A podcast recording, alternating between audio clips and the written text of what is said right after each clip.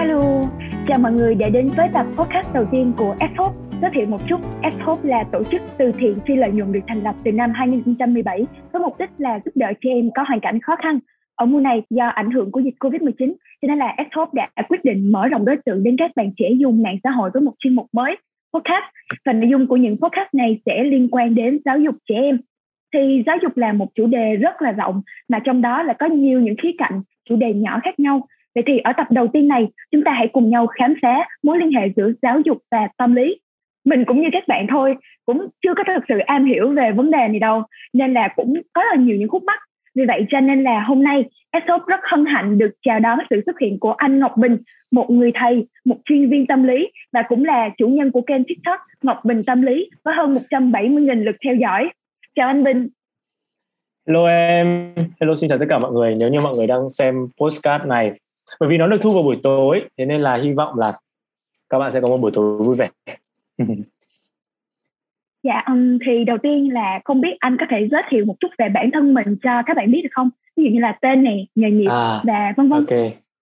Được rồi cảm ơn em. Thì thực ra điểm mà giới thiệu thì chắc là một phần là các bạn cũng đã nghe rồi. Thì anh là Ngọc Bình và đúng là hiện tại anh đang có sở hữu một cái kênh tiktok về về tâm lý về lĩnh vực về tâm lý cũng như là một số một một một, một vài lúc thì cũng chia sẻ những cái quan điểm cá nhân uh, xoay quanh những cái vấn đề trong cuộc sống này hay là những câu chuyện liên quan đến giáo dục mà đấy đúng vẫn đúng với tên gọi ở kênh là Ngọc Bình Tâm Lý. Ừ. À, hiện tại thì anh đang là giáo viên. Vị trí của anh ở trường học đó chính là giáo viên tham vấn học đường. Ừ. Còn ngoài ra tuổi thì các bạn nghĩ rằng có nhất thiết là chúng mình phải biết tuổi của nhau không? dạ không cần đó. Ok. thì um, em được biết đến anh là qua lời giới thiệu của Phương là một bạn đã tham gia workshop về bản sắc cá nhân thì sau đó em cũng có xem một số cái video tiktok của anh và em rất là ấn tượng uh, cái cách mà anh lồng ghép những cái vấn đề tâm lý đó vô từng cái video vậy thì chắc là không biết là em có hỏi có thể hỏi anh là anh có thể chia sẻ cái lý do mà anh quyết định làm về chủ đề tâm lý được hay không? Do là có ý là do là anh yêu thích hay là có một cái sự kiện đặc biệt đặc biệt nào đó không?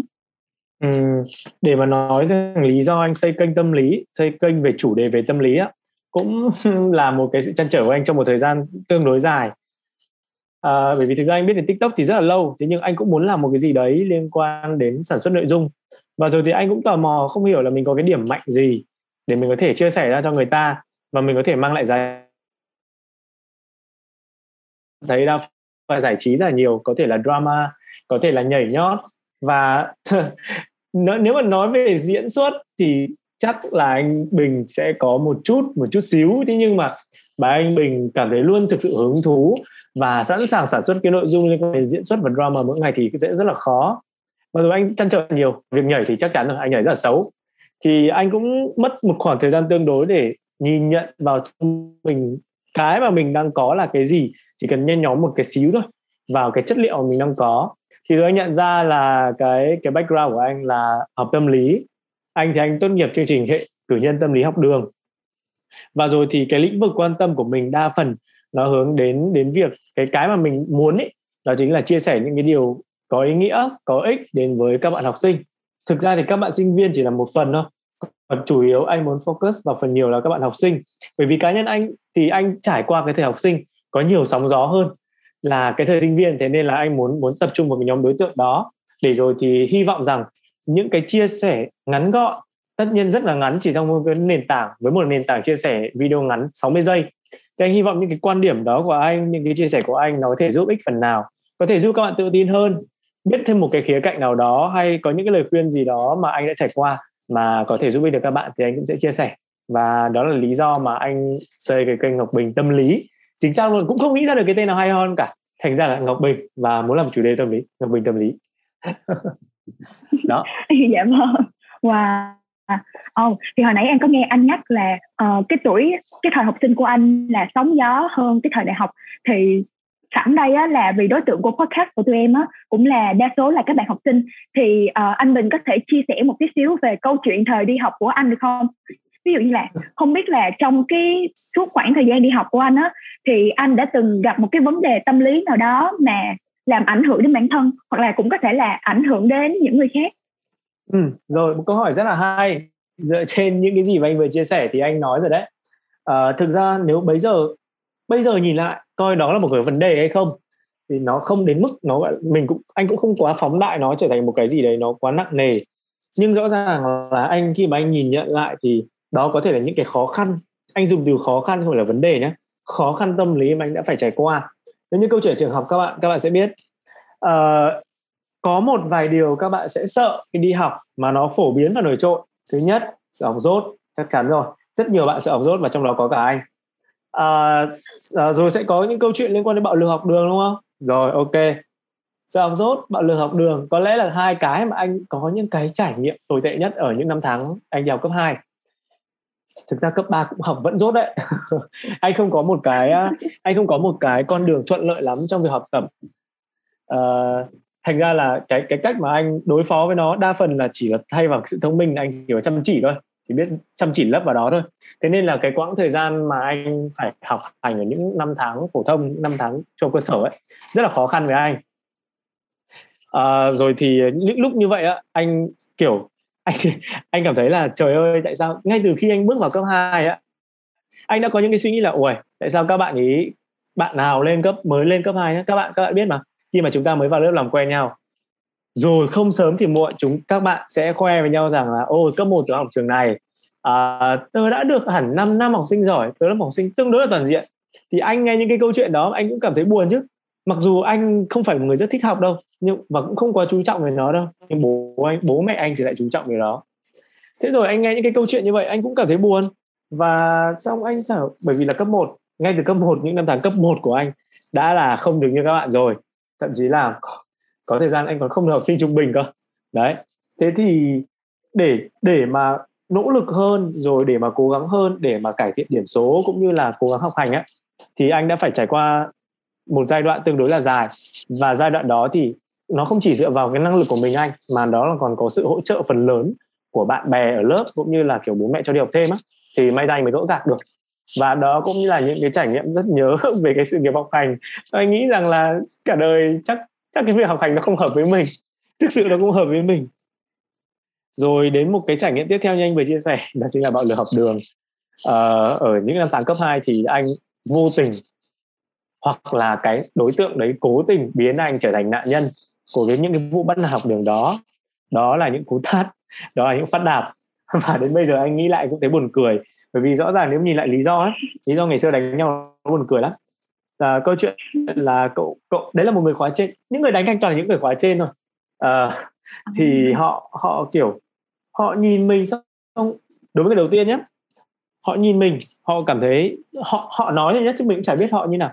Họ bảo là tao nhìn mày tao thấy ngứa mắt bởi vì mày đánh thằng em tao. Cái câu này là anh chia sẻ thành thật nhá. Câu chuyện đấy chia sẻ thành thật. Thì uh, mình anh anh vẫn một cậu nhóc lớp 7 rất chân thành. Thế nào hả anh các bạn đoán được các bạn đoán được sau đó là như nào rồi đúng không? Nếu là những người bạn bè trêu nhau sẽ có những cái tát yêu ok. Nhưng trời ơi nhân vật đấy tát một anh một cú siêu đau luôn ấy. Xong rồi bảo thế này này xong rồi anh kiểu trời ơi trần đời sao có cái thằng vô duyên ấy nhỉ? Xong rồi anh bị tát của đấy mà thực sự bản bản tính của anh rất là hiền. Anh cũng chỉ biết ôm mặt thôi anh chả biết làm gì cả và cũng chẳng ai giúp đỡ anh cả. Thế rồi câu chuyện nó cứ thế trôi qua và nghiễm nhiên như kiểu là anh vừa đã làm một cái điều gì đó xấu xa sai trái và đáng bị đánh xong anh cũng cảm thấy hơi sốc ở đoạn đấy. Chưa hết. Thì vụ đánh thứ hai cũng là một cái một, một nhân vật khác đại khái là cũng hơn tuổi anh hơn một tuổi. Cũng nổi tiếng ở trong trường vì sự đầu gấu. Lúc trước thì cũng gọi là biết biết đến rồi gọi anh anh em em. Nhưng mà về sau cũng cái lý do bạo lực học đường có nhiều thứ xuất phát từ những thứ rất buồn cười. Anh hỏi là tại sao có ý định hẹn gặp? Rồi thì lý do là gì? Lý do là bởi vì ở cái postcard này là có các bạn nhỏ xem đúng không? Thì chắc là các bạn cũng sẽ biết đến việc mà chúng mình sẽ có những cái rung động những cái cảm nắng với người khác giới ở ở trong cái quá trình mình đi học đúng không? Thì lúc đấy thì lúc đấy cái cậu cái cái nhân vật đó có một cô bạn gái anh dùng từ bạn gái anh không anh việc yêu đương bây giờ không được gọi là yêu đương. Thì bạn gái trời ơi bạn gái của cậu ấy thích anh có ấn tượng với anh. Và rồi cậu ấy lựa chọn xử lý bằng cách đánh anh. Xong anh cũng thấy kỳ thật sự anh thấy kỳ luôn. Xong rồi uh, đạp một cái. Xong rồi cậu bạn gái quay ra an ủi anh. Nhưng kiểu là anh làm gì? Trong khi anh cũng không hề biết người kia anh nói chung anh không biết cả hai. Anh không dây dưa gì đến cả hai cả. Thế rồi anh bị đạp. Xong rồi uh, đi ra sau đó thì uh, một vài anh chị quá trên cũng gọi là có nổi tiếng ở trong trường bảo là ngu chưa? Ngu chưa? Ai bảo để cái con đấy thích mày? Các bạn nghe các bạn thấy vô lý không?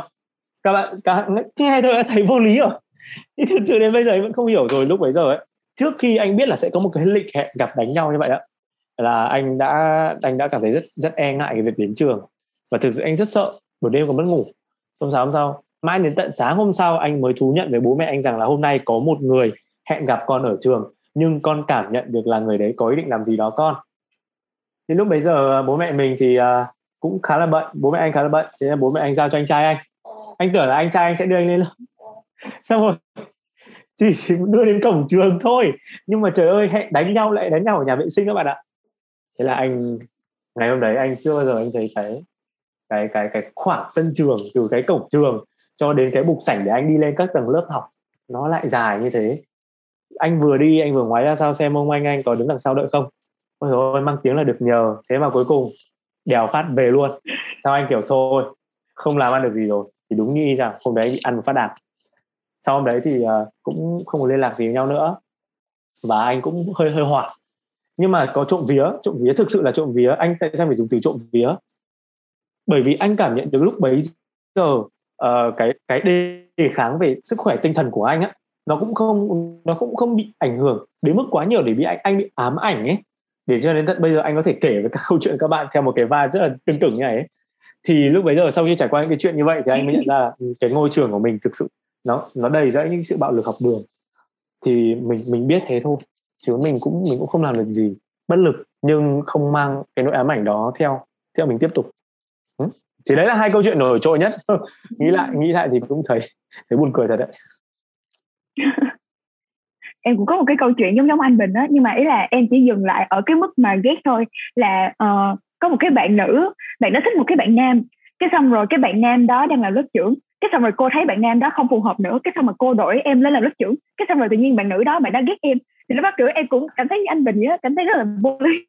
Kiểu ừ. đúng là cái tuổi học sinh nó có những cái cảm xúc rất là lạ lùng. Thật sự luôn. Đó. Thế thì, uh, thì đúng, đó là dạ. ừ, đó là những cái chia sẻ thành thật của anh. Bởi vì anh biết ở cái câu chuyện xoay quanh học đường thì nó sẽ có rất nhiều những người lớn tưởng chừng như là các con chỉ có đến trường học vui chơi cùng bạn bè chơi bóng rổ chơi đá banh rồi thì à, rồi đến dịp tham quan thì các con cứ đi chơi tham quan nhưng mà không bởi vì cái môi trường học đường của anh ngay từ cấp 1 cho đến cấp 2 cái việc đi tham quan nó trở thành một cái nó đôi khi nó trở thành những cái cuộc hỗn chiến giữa các trường với nhau bởi vì không không biết các bạn có cái trải nghiệm đó không? Nhưng khi mà đi uh, ở ở ít nhất anh ở Hà Nội có một vài trường xung quanh quận anh khi đi tham quan sẽ sẽ gặp những các bạn trường khác. Và rồi đó thì những cái sự trẻ trâu nó trội lên ấy. Ngay từ những năm tháng cấp 1 đã xảy ra những cái chuyện như vậy rồi là đi tham quan này gặp trường khác rồi đụng độ nhau thể hiện là trường tao có cái này cái kia trường mày thì tuổi gì đấy. Nó nó thực sự rất là nó rất là phức tạp ít nhất ở cái môi trường quận mà anh đang theo học lúc bấy giờ. Còn anh nghĩ bây giờ thì anh không biết nữa. Ồ oh, em cũng đồng ý với anh. Đúng là cái thời học sinh đó nó khá là nhiều những cái cảm xúc khó hiểu. Thì uh, nhưng mà em thấy là tuy là vậy nhưng mà mọi người ở Việt Nam á, thì chưa có thực sự là quan tâm đến cái vấn đề là tâm lý. Tại vì em thường thấy là mọi người nghĩ là cái cái vấn đề tâm lý á, làm sao mà quan trọng bằng cái việc học hay là những cái kiến thức mà mình học ở trường. Thì uh, và em cũng biết là không phải là cái trường nào cũng sẽ có phòng tư vấn tâm lý hoặc là nếu có thì có lẽ là phòng tư vấn tâm lý cũng phải chưa là một nơi mà đủ an toàn để cho các bạn có thể chia sẻ. Và em thấy là tâm lý với giáo dục thì công nhận là nó cần phải đi đôi với nhau á. Thì như em nhiều khi là bên ngoài cười tươi vậy thôi chứ bên trong khóc trong tim xong rồi cũng suy nghĩ rất là tiêu cực và đôi khi là mất hướng học tập hay là làm việc thì um, thế thì không biết là anh Bình nghĩ như thế nào về cái mối quan hệ giữa học tập và giáo dục? Và uh, có thể là cho em hỏi thêm một câu là dưới vai trò là một chuyên viên tâm xem, lý cho anh xem anh... một xíu. À, học tập vào giáo dục à, hay là vâng. giáo dục và tâm lý? À, em nhầm. Giáo dục và tâm lý. Em bị nhầm. Giáo dục và tâm lý. Ừ. thì uh, dưới góc độ của anh em muốn em muốn anh chia sẻ cái điều gì giữa một trả, ví dụ nhé ừ. dễ hiểu hơn đi. Em muốn anh trả lời được cái câu hỏi gì ừ. Ờ, thì đầu tiên là cái cái mối quan hệ giữa học tập và tâm lý thì anh nghĩ là, kiểu, hai cái này có nên đi chung với nhau không? Và tại sao nó là rất là quan trọng khi mà hai cái phải dính liền với nhau á? Ừ. thực ra thì giải thích cái câu này nếu mà nếu mà nói rằng nhé muốn bám theo một cái gọi là phải có một nghiên cứu thực chứng khoa học thì sẽ rõ ràng là nó có rất là nhiều. Và nếu bảo anh show ra ngay bây giờ thì rất là khó cho anh. Thế nhưng anh chỉ lấy một ví dụ đơn giản này thôi giữa tâm lý và giáo dục nó có mối quan hệ gì với nhau hay không? Thì một minh chứng rõ ràng nó to đùng đùng ra đấy để thể hiện rõ rằng là nó có một cái sự liên kết chặt chẽ với nhau. Đó chính là cái sự tồn tại của một chuyên ngành một cái khoa học một cái khoa tên là tâm lý giáo dục. Đó đó là khi mà chúng ta kết hợp một cái môn khoa học về tâm lý ứng dụng nó vào trong lĩnh vực giáo dục để giúp cho các bạn học sinh giúp cho các em, các em học sinh có một môi trường học tập tích cực hiệu quả để cho các bạn, để cho các bạn tối ưu nhất được cái tiềm năng của chúng mình khi theo học tại trường học, trường lớp. Thì rõ ràng nó có một sự liên kết rất là chặt chẽ mà anh nghĩ rằng không nhất thiết phải giải thích dườm già. Anh chỉ cần vẽ ra thôi. Đấy, sự tồn tại của nó đấy, tâm lý giáo dục.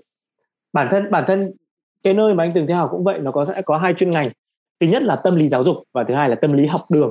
Rõ ràng nó nó có có thể gắn tâm lý vào với môi trường giáo dục, môi trường học tập và với đối tượng học sinh thì cái việc giáo dục tâm lý lại càng vô cùng quan trọng. Dạ vâng. Thì họ như hồi nãy em cũng có nói là em cảm thấy là có một số trường là tuy có cái phòng tư vấn tâm lý á nhưng mà thật sự là đó chưa phải là một cái nơi đủ an toàn để các bạn học sinh có thể chia sẻ thì em cũng có được biết như hồi nãy anh Bình cũng có chia sẻ và em cũng có tìm hiểu là anh là một chuyên viên tâm lý. Vậy thì uh, anh có thể chia sẻ những cái lý do mà anh nghĩ vì sao cái phòng tư vấn tâm lý á, chưa có được sự tin tưởng của các bạn học sinh hay không? Ừ.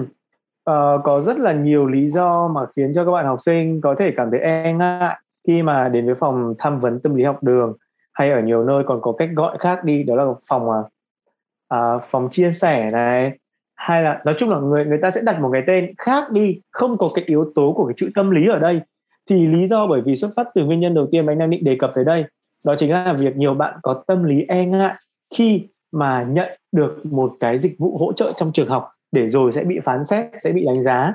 Bởi vì sẽ có rất nhiều bạn nghĩ, nghĩ rằng là khi tới đến phòng tâm lý á, thì chỉ những bạn có vấn đề về tâm thần mới phải đến thôi. Hay thậm chí có nhiều bạn sẽ nghĩ rằng là hay thậm chí nhiều bạn sẽ nghĩ rằng là bạn là một con người yếu đuối mới phải nhận được sự hỗ trợ mới phải vào cái căn phòng đấy.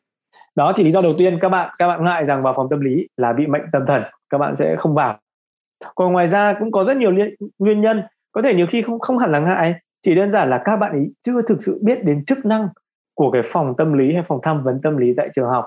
Nó là cái gì? Nó sẽ mang lại lợi ích gì cho các bạn? Thành thử ra đó là câu chuyện nó liên quan đến vai trò truyền thông của phòng tâm lý trong môi trường học đường. Đó thì đó cũng sẽ là cái lý do để khiến cho nhiều bạn có thể chưa biết đến cái phòng tâm lý và vai trò phòng tâm lý. Đó hoặc cũng có thể là nhiều khi là cái phòng tâm lý sự đồng ý là nhiều trường sẽ có phòng tâm lý nhưng rất có thể là cái đội ngũ tư vấn của trong phòng tâm lý nó tư chưa thực sự đông đông đảo để có thể đáp ứng được hết tất cả các nhu cầu của các bạn học sinh. Ừ? đó là quan điểm của anh. Dạ vâng. À, thì nói đến học sinh á em nghĩ là có một cái tâm lý chung mà của các bạn á là sợ tương lai. Tại vì bây giờ em thấy là dưới cái thời đại bây giờ có quá là nhiều lựa chọn và cũng có rất là nhiều thứ để quan tâm á và em cũng nghĩ có thể là một cái lý do mà mấy bạn sợ tương lai là mấy bạn hay so sánh mình với lại những cái những người xung quanh đó, ví dụ sao bạn này giỏi quá hay là sao bạn kia làm được cái bài này nhanh đó là nhanh còn mình thì làm hoài mà không xong. Có rất là nhiều sự so sánh như vậy. À, thì anh có những cái suy nghĩ như thế về cái điều này? Và anh có muốn chia sẻ gì với tụi em không? À, và em nghĩ là nó có sẽ có liên quan một tí xíu tới cái từ mà bản sắc cá nhân á mà trong cái cuộc sống của anh. Ừ thực ra cái câu chuyện so sánh thì rất khó để tránh khỏi. Cái việc là đơn cử như chúng ta làm bài thôi. Chúng ta nhận được một cái bài kiểm tra, nhiều khi là chúng ta sẽ vội. Chúng ta, nhiều khi chúng ta chưa biết mình sai ở đâu đâu. Chúng ta chỉ cần nhìn cái số điểm của chúng ta thôi. Chúng ta sẽ giật vội cái bài bạn bên cạnh. Đâu xem nào mày được bao nhiêu điểm. Vậy thì mình sẽ xem cái lỗi của bài bạn trước, rồi sau đó mới sang bài của mình cơ. Thì nó xuất phát từ việc là luôn khao khát, luôn muốn hơn người khác. Như vậy thì anh đồng ý cái việc muốn, luôn muốn mình vượt trội hơn nó là một điều tích cực. Nó thể hiện cái sự khao khát uh, sự nỗ lực của em trong rất là nhiều công việc ngay ở việc học tập. Uh, sự khao khát đạt đến đỉnh cao của tri thức chẳng hạn hay là sự khao khát đến việc là mình sẽ lĩnh hội được thêm thật là nhiều điều thú vị và hay ho. Hay mình đạt được một thứ hạng cao điều đấy là hoàn toàn hợp lý. Thế nhưng để rồi nếu mà chúng ta chỉ chú trọng và đặt trọng tâm vào việc khao khát có một khát vọng là vượt lên trên người khác thôi á thì như vậy là chúng ta vô tình có thể là bỏ quên đi chính những cái điều mà chúng ta đang có. Bởi vì chúng ta chưa biết thực sự là đó có phải là điều chúng ta muốn hay không và chúng ta có thực sự cần phải hài lòng với nó hay không. Mà chúng ta chỉ muốn chỉ đơn giản muốn làm việc A bởi vì khi làm việc A là mình vượt lên trên thằng B chứ không phải làm việc A bởi vì A nó có ý nghĩa nó thực sự có ý nghĩa đối với chính bản thân mình. Đó. Thì đó là câu chuyện cái việc so sánh người khác sẽ không bao giờ sẽ không bao giờ có thể xóa xóa nhòa đi được. Bởi vì như các bạn thấy thực ra cái việc so sánh trong cuộc sống của chúng ta ấy, nó là điều mà ai ai cũng sẽ gặp phải. Ai rồi cũng sẽ gặp phải. Mặc dù bạn có muốn nói rằng là tôi, ok, tôi sẽ rất là khách quan. Tôi sẽ tôi sẽ không bao giờ so sánh người khác đâu. Thế nhưng trong vô thức hay có những điều mà chúng ta sẽ so sánh, thật sự khi có thể là đề cập đến lợi ích, liên quan đến lợi ích nhóm, lợi ích cá nhân hay là bất kỳ một cái điều gì đó thì chúng ta sẽ luôn đặt mọi thứ lên một bàn cân để cố gắng tìm ra được cái mối tương quan, những cái sự liên kết và những cái sự so sánh của nó thì khi mà mình nhìn nhận nó là một thứ vốn nó nó sẽ là một cái tồn tại như vậy thì mình sẽ có rất là nhiều cách. Nhưng mà anh nghĩ rằng cái chú trọng trọng tâm nhất vẫn là cái việc là chúng mình phải biết được rằng là chúng mình đang thực sự phấn đấu về mục tiêu là gì. Đó mục tiêu mà chúng mình làm cái việc đó là gì. Khi mà mình thực sự hiểu được mình làm gì ấy, thì câu chuyện nó không chỉ dừng lại ở đi ở việc là tao được 7 điểm toán còn mày được 8 điểm toán mày hơn tao. Mà nó câu chuyện nó sẽ rằng là học toán để làm gì?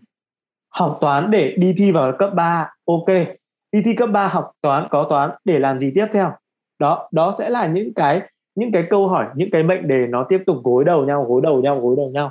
Chứ không chỉ đơn thuần chỉ dừng lại ở việc lần này ta được 7 lần sau mày được 8, lần này mày được 8 lần sau ta sẽ cố gắng được 9 để vượt mày lần sau ta cũng 9 nó câu chuyện đó không chỉ dừng lại ở việc vượt nhau về cấp bậc vượt nhau về điểm số như vậy mà nó sẽ là một câu chuyện chặng một chặng dài hơn.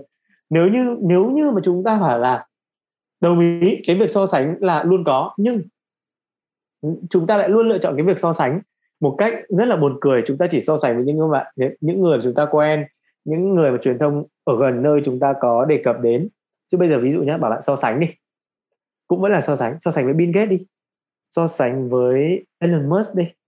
Cũng là so sánh, đúng không? Nhưng lúc bấy giờ sẽ, các bạn sẽ gặp phăng đi. Các bạn là, trời ơi, tại sao lại so sánh với những người như vậy? So sánh với ai chẳng là so sánh thế nhưng quan trọng chúng mình phải hiểu ý nghĩa của cái việc so sánh nó để làm gì. Nó có ý nghĩa về mặt thống kê, nó ý nghĩa ý nghĩa để về mặt tạo động lực, hay có những đôi khi cái việc so sánh nó mang lại áp lực áp lực một cách tiêu cực cho chúng ta, thì lúc bây giờ chúng ta phải ngồi xuống, chúng ta phải xem xét lại chính bản thân chúng mình chúng mình đang cần cái gì. Đó. Thì suy cho cùng, mỗi người có một bản sắc khác nhau. Thành ra cái việc so sánh, anh thấy có có một cái khá là phổ biến là so sánh giữa bản sắc người này, thú vị hơn người kia rất rất là nhiều thứ thì anh thấy điều ấy là không cần thiết. Thực sự là không cần thiết. Thì em em thấy là chắc là không chỉ có em mà thường mấy bạn xung quanh em á, ở độ tuổi này thì thường là mọi người sẽ có cái tâm lý mà so sánh với nhau thì giống như em là hồi đó, em cũng hay so sánh mình với người khác, nhưng mà rất là may là em nhận ra cái gì đó là tiêu cực đó. cho nên là em đã sớm thay đổi nhận em, kiểu, cố gắng thay đổi cái đó, thành là, kiểu, mình ngưỡng mộ để mình cố gắng hơn. Giống như là nó sẽ tích cực hơn một tí xíu là so với lại so sánh thì cái đó là cái cách của em. Đúng rồi đấy. Và như nãy giờ anh có nhắc hết thì cái từ bản sắc nó được lặp lại khá là nhiều. Thì em nghĩ cái từ bản sắc cá nhân á nó cũng khá là quan trọng. Mà uh, em có nghĩ đến cái trường hợp ngược lại.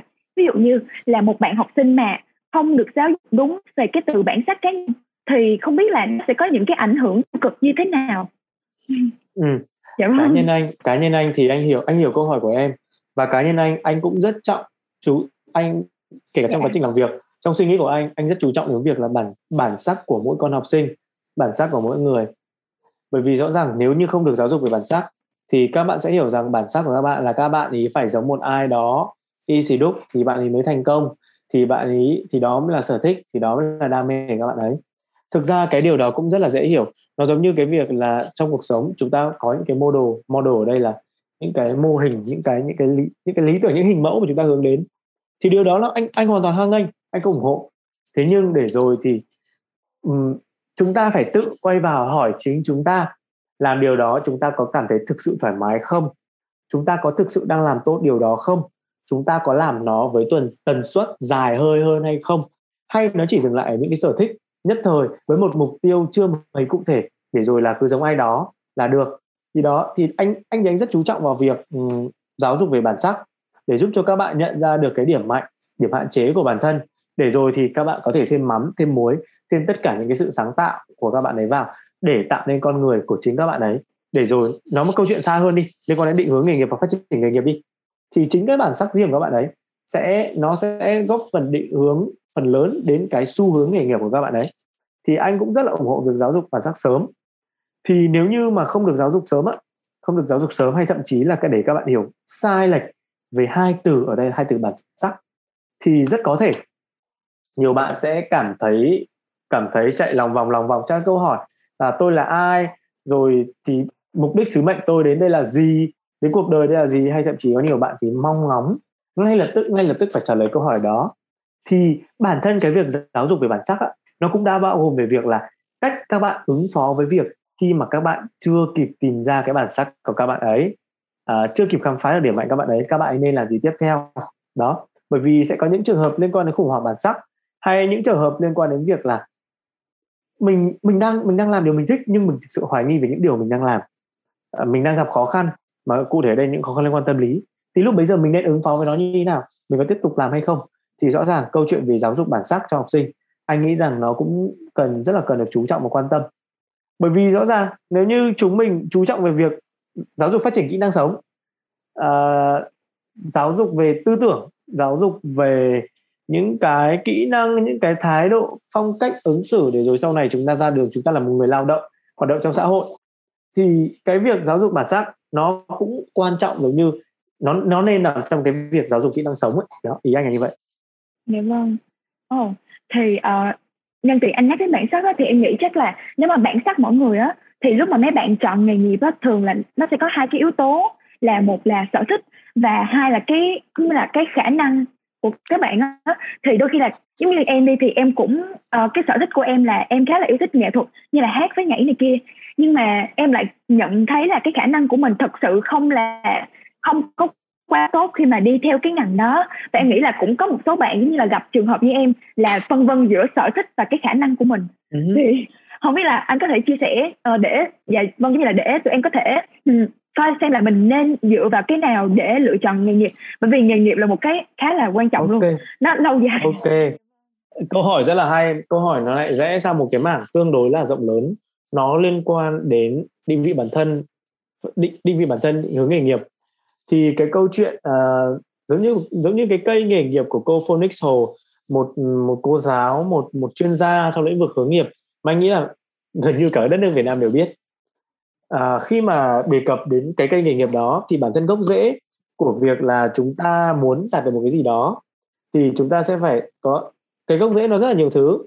Thứ nhất anh đồng ý với em cái khi mà bạn định hướng nghề nghiệp bạn phải biết sở thích của bạn là gì. Nhưng song song với nó là rất nhiều cái rễ cây khác nhau.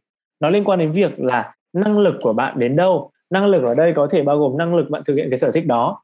Năng lực ở đây có thể bao gồm là cái điểm số mà các bạn đang có khi ngồi trên ghế nhà trường. Cái điểm số nó phản ánh rất rõ cái năng lực của các bạn ở từng môn học mà từng môn học đấy nó có thể có có tính liên quan đến tất cả những cái ngành nghề học mà các bạn sẽ định hướng trong tương lai. Tiếp theo về uh, sở thích này năng lực này nó còn liên quan đến câu chuyện là vậy thì bạn, đến với một cơ sở đào tạo nào đó thì liệu thì bạn có có có nói như nào nhỉ? Về về phía gia đình đi. Thì liệu rằng về phía gia đình các bạn có đủ để chu cấp cho cái việc học đó của các bạn không? Nó cũng sẽ là một cái rào cản. Đó. Còn ngoài ra, anh đồng ý, nó còn phụ, nó còn phụ thuộc song song nữa cả vào giá trị nghề nghiệp mà các bạn hướng đến lúc bấy giờ. Nếu như câu chuyện là giá trị nghề nghiệp các bạn các bạn muốn cống hiến những điệu nhảy đẹp cho đời đi, nói một cách dễ hiểu như vậy. Các bạn muốn muốn mình được vận động nhiều hơn, thì các bạn, ok, các bạn có thể là vũ đạo. Thế nhưng lúc bấy giờ, cái việc tiền nó đặt nặng trên đôi vai của các bạn nhiều hơn, thì giá trị nghề nghiệp của bạn lúc bây giờ phải thay đổi, đúng không? Đó, hay có những bạn có thể rất là yêu thích cái việc làm hoạt động tình nguyện, hoạt động thiện nguyện xã hội, vì xã hội, vì cộng đồng, thì lúc bấy giờ giá trị nghề nghiệp các bạn ưu tiên. Ưu tiên lúc bấy giờ đó có thể là việc là sống và cống hiến. Tham gia các tổ chức NGO phi chính phủ để rồi có thể tận dụng được những cái năng lực những cái sở thích của mình vào đó. Ừ. thì câu hỏi của em là nên dựa vào cái nào? Thì câu trả lời của anh cũng là nên dựa vào những cái mà ở, ở thời điểm hiện tại em đang cảm thấy em đang có nó là cái gì và em đã làm gì để khám phá nó rồi. Nhưng có một điều anh quan trọng anh anh nghĩ rằng đặc biệt là quan trọng đối với các bạn cấp 2 và cấp 3 đặc biệt các bạn cấp 3 um, cái việc khám phá bản thân ở tất cả các môi trường hoạt động câu lạc bộ ở trường học ở cái thời điểm của các em lúc bấy giờ ấy, nó có rất là nhiều. Thế nên là kể cả thậm chí em lớp 11, lớp 12 không sao cả. Các em vẫn có thể tham gia nhiều hoạt động trải nghiệm để có thể khám phá thêm về năng lực của mình sở thích của mình bởi vì biết đâu nhé các bạn lại tìm ra được những cái sở thích của năng lực khác thì sao? Bởi vì nói về cũng chính bản thân anh thôi không phải nói đâu xa. Anh anh thực sự không thể nào biết được là mình thích gì. Uh, một cách rõ ràng anh chỉ biết rằng anh rất thích làm truyền thông và anh thế nên là anh nghĩ rằng đến trường báo chí. Và trường báo chí là anh sau này sẽ làm nghề nhà báo. Ok nghe nó có vẻ là thẳng tuột như vậy đúng không? Thế nhưng câu chuyện anh trượt đại học à, anh trượt năm nguyện vọng ở đại học thì anh rơi vào cái ngành tâm lý học của đại học sư phạm hà nội. Thì lúc bây giờ anh anh ngẫm anh ngẫm anh đã định từ bỏ rồi nhưng anh ngẫm. Cái giá trị nghề nghiệp lúc bây giờ của anh không chỉ đơn giản là việc là anh muốn tham gia vào một lĩnh vực truyền thông mà rõ ràng những năm tháng ở ở cấp 3 của anh anh cũng tham gia thiện nguyện anh cũng tham gia rất là nhiều hoạt động xã hội anh cũng tham gia rất là nhiều hoạt động liên quan đến kết nối con người với con người tổ chức tất cả hoạt động cho các bạn. Vậy thì hình như bản thân mình mình cũng rất yêu thích cái môi trường học đường cũng như việc kết nối các người những người khác với nhau và đặc biệt là rất là thích những hoạt động học sinh. Vậy thì à mình nhận ra rồi ở đây còn một giá trị nữa mà nó vẫn ẩn sâu ở trong bên mình bên, bên sâu bên trong mình. Đó chính là việc kết nối kết nối người với người việc được làm trong môi trường học đường. Thì lúc bấy giờ anh anh cảm nhận được rằng anh anh rất thích làm việc với học sinh. Thành ra lúc bấy giờ là anh có thể cởi mở hơn để à, để tiếp tục khám phá và tiếp tục dám dấn thân vào cái lĩnh vực tâm lý học đường. Thì để anh học. Chứ nó không nhất thiết phải là em nó nó giống như câu chuyện là à, em biết ngày mai em đi du lịch. Em biết được là em sẽ chụp ảnh ở những địa danh nào. Em sẽ chọn được những cái outfit cụ thể và phù hợp cho những cái địa danh đó đến địa danh đó là thay đổi chúng ta không nhất thiết phải hiểu một cách máy móc như vậy. Đối với anh anh mang một tâm hồn mở, mặc dù có có những lúc khi anh trượt đại học, anh đã đóng, anh đã đóng sập lại nó. Nhưng anh anh đã cố gắng, anh đã có, từ trước đó anh đã mặc một cái áo, mặc một cái áo và một cái quần. Nó gọi là mang tính gọi là cởi mở. Nó gọi là mang tính, nó, các bạn có thể hiểu, vừa nó vừa là những cái tông màu trầm, nó cũng có thể là những cái quần áo chim cò đầy đủ sắc màu bởi vì khi mà anh cảm nhận được rằng anh mang theo một cái bộ quần áo cởi mở như vậy á, anh có thể đứng chụp ở bất kỳ địa danh nào. Và cũng như cái việc là anh có thể, anh có thể học bất kỳ một cái ngành nào. Tất nhiên trong cái, trong khu trú khung trú, xong trong cái 10 nguyện vọng mà anh đăng ký. Để rồi khi đó thì anh biết được rằng là à rõ ràng cái giá trị của mình nó nó, cái giá trị nghề nghiệp mà mình muốn hướng đến ở đây, nó nhiều hơn cái việc mà mình nghĩ, nó nhiều hơn những thứ mà mình tưởng. Và mình vẫn có thể khám phá nó không ai quy định rằng, thực sự không ai quy định rằng là mặc áo chim cò thì không thể đứng trong viện bảo tàng, đúng không? Rõ ràng, khi mà mình thực sự cảm thấy mình mình tự tin với những cái điều mà mình đang làm, mình biết là điều mình đang làm mà mình dám chấp nhận rủi ro, rồi thì mình tìm ra được những cái sự liên kết. Anh luôn đề cập với các bạn học sinh của anh cũng như tất cả các bạn xem trên tiktok của anh đều thấy, có một cái năng lực, nó gọi là năng lực tìm kiếm. Thì khi chúng mình có cái gọi là năng lực tìm kiếm, nó bao gồm cả sự kết nối tất cả những tài nguyên tưởng chừng như không liên quan đến nhau, nhưng nó tạo ra cho chúng mình thành một cái thành phẩm tạo ra một cái sản phẩm nó có ý nghĩa mà quan trọng là sự khác biệt. Đây cũng sẽ là một cái quan điểm cá nhân của anh đó chính là chúng mình cái này cũng có thể là một cái hin anh không biết nữa nhưng hy vọng là nó có thể giúp được bạn. Nó là một cái hin liên quan đến việc uh, làm nghề làm ngành hay tạo ra bất kỳ một giá trị sản phẩm gì. Để tạo ra một sự khác biệt hãy lấy hai cái tưởng chừng như bình thường kết hợp với nhau. Đấy là cách mà anh đang làm đấy là cách mà anh đã vận dụng cái cái mong muốn làm truyền thông của anh vào cái lĩnh vực mà anh trượt vào là trên tâm lý. Truyền thông và tâm lý anh ghép nó với nhau. Và cũng rất nhiều hoạt động khác trong cuộc sống. Anh ghép ghép, ghép anh nhặt anh nhặt anh ghép rất là nhiều thứ vào với nhau để tạo ra thành một cái sản phẩm. Và cái sản phẩm đó nó nó có sự khác biệt. Thì đấy đấy. Mình nhiều khi mình không cần nâng cấp nó. Mình mình không biết cách nâng cấp nó. Mình cảm thấy cái việc nâng cấp rất là khó. Vậy thì thay vì nâng cấp nó theo chiều dọc mình hãy nhặt nhặt nhặt và làm cho nó dài ra theo chiều ngang. Đấy là cách mà anh đã làm và anh thấy là rất thành công đại học ít nhất là anh đã được tấm bằng xuất sắc ở đại học là nhờ cái cách đó. Thì tiện đây muốn chia sẻ với các bạn. Thì đối với các bạn anh nghĩ là cũng có thể làm được. Dạ vâng em cũng đồng ý với anh một cái là mấy cái hoạt động ngoại khóa tại vì em là một cái người mà lớn lên phát triển nhờ những cái hoạt động mà em đã tham gia cho nên là em rất là tâm đắc với cái này. Là em cảm thấy rất là, là trân trọng và biết ơn vì những cái sự kiện hay là những cái hoạt động mà mình đã tham gia ví dụ như là lúc trước từ cái hồi mà em lớp sáu thì em là người rất là nhút nhát và ngại ngùng luôn. Chắc chắn là lúc đó em sẽ không bao giờ tưởng tượng được là em sẽ ngồi ở đây xong rồi sẽ host một cái buổi nói chuyện xong rồi chia sẻ với anh Bình. Nhưng mà cũng chính nhờ vào những cái hoạt động để em em đã tham gia ở trường như là câu lạc bộ sự kiện hay là MC và uh, sau đó thì em cũng có mở rộng hơn là tham gia những cái hoạt động ngoại khóa ở ngoài trường được làm việc với nhiều đối tượng và nhiều độ tuổi khác nhau. Thì thực sự là em đã lớn lên rất là và em cũng có cơ hội là uh, tìm hiểu bản thân mình hơn. Nói chung luôn vâng cho nên là em đồng ý với anh là em rất là trân trọng những cái uh, cơ hội này.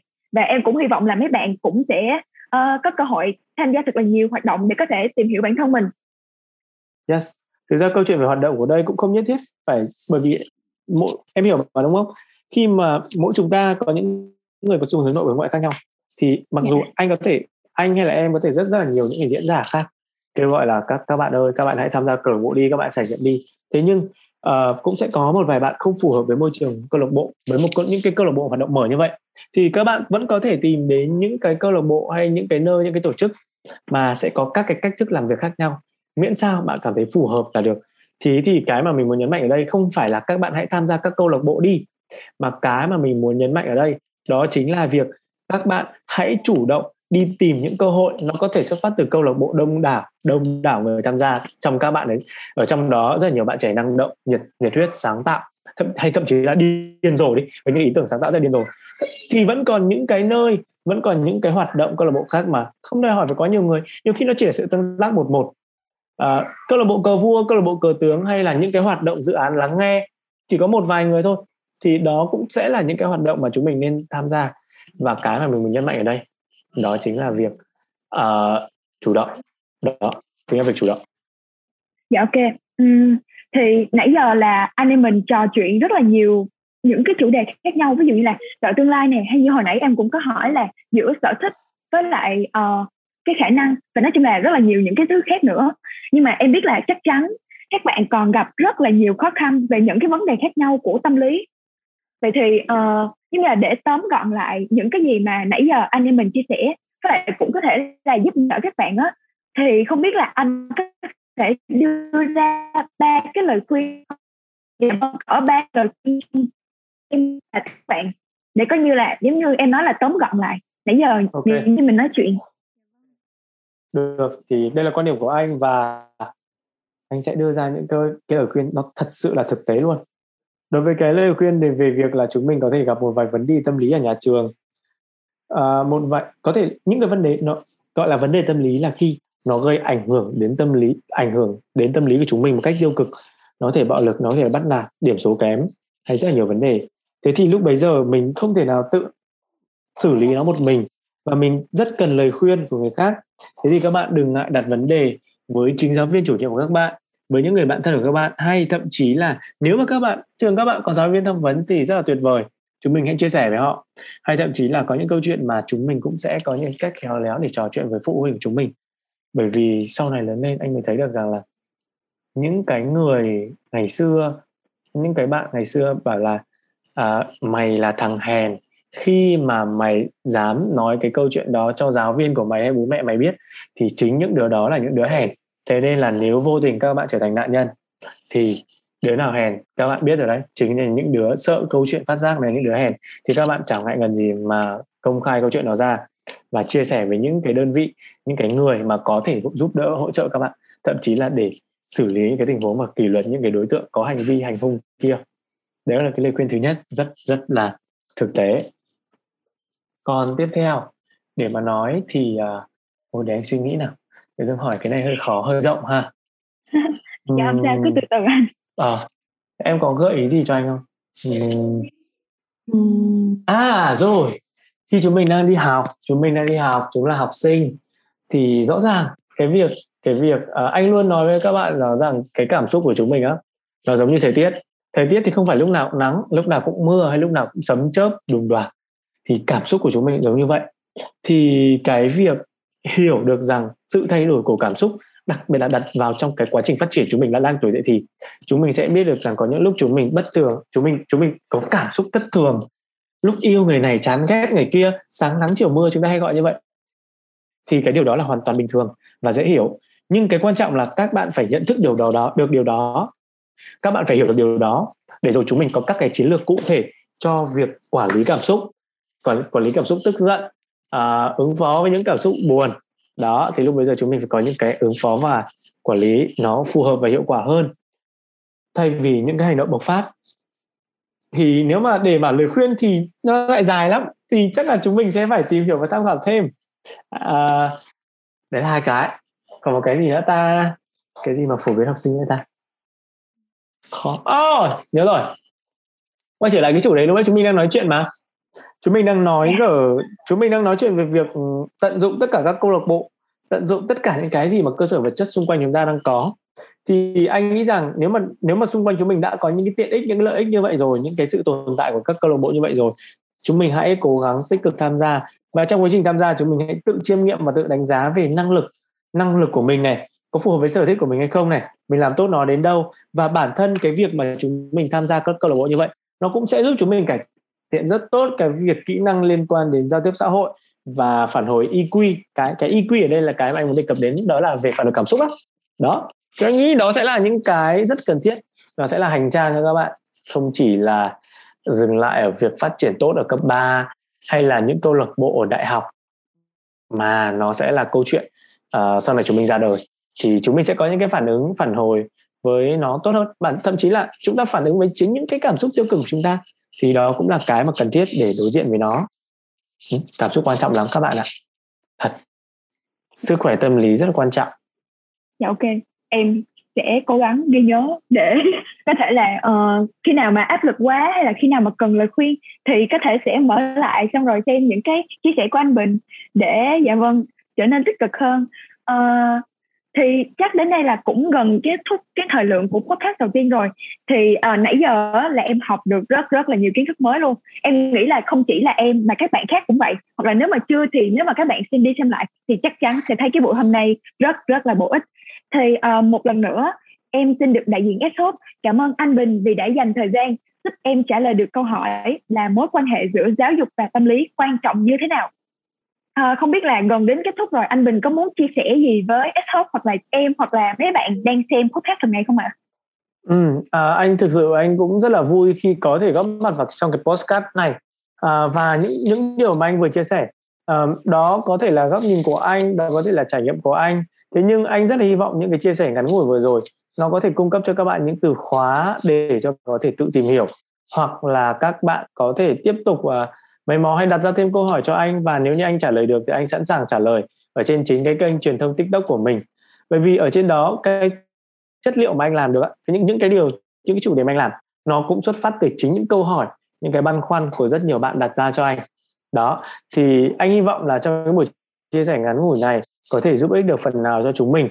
À, anh không biết là chúng khi khi chúng mình nghe được cái postcard này anh không biết được kỳ vọng của chúng mình là bao nhiêu nhưng chắc chắn rằng bản thân khi mà các bạn đã dành thời gian và chịu dành thời gian và nghe đến những cái phút cuối này thì rõ ràng ở các bạn cũng đang nhen nhóm lên một cái tinh thần một cái mong muốn có thể tìm kiếm và khám phá nhiều thứ hơn ở chính cái môi trường học tập cấp 2, cấp 3 của mình.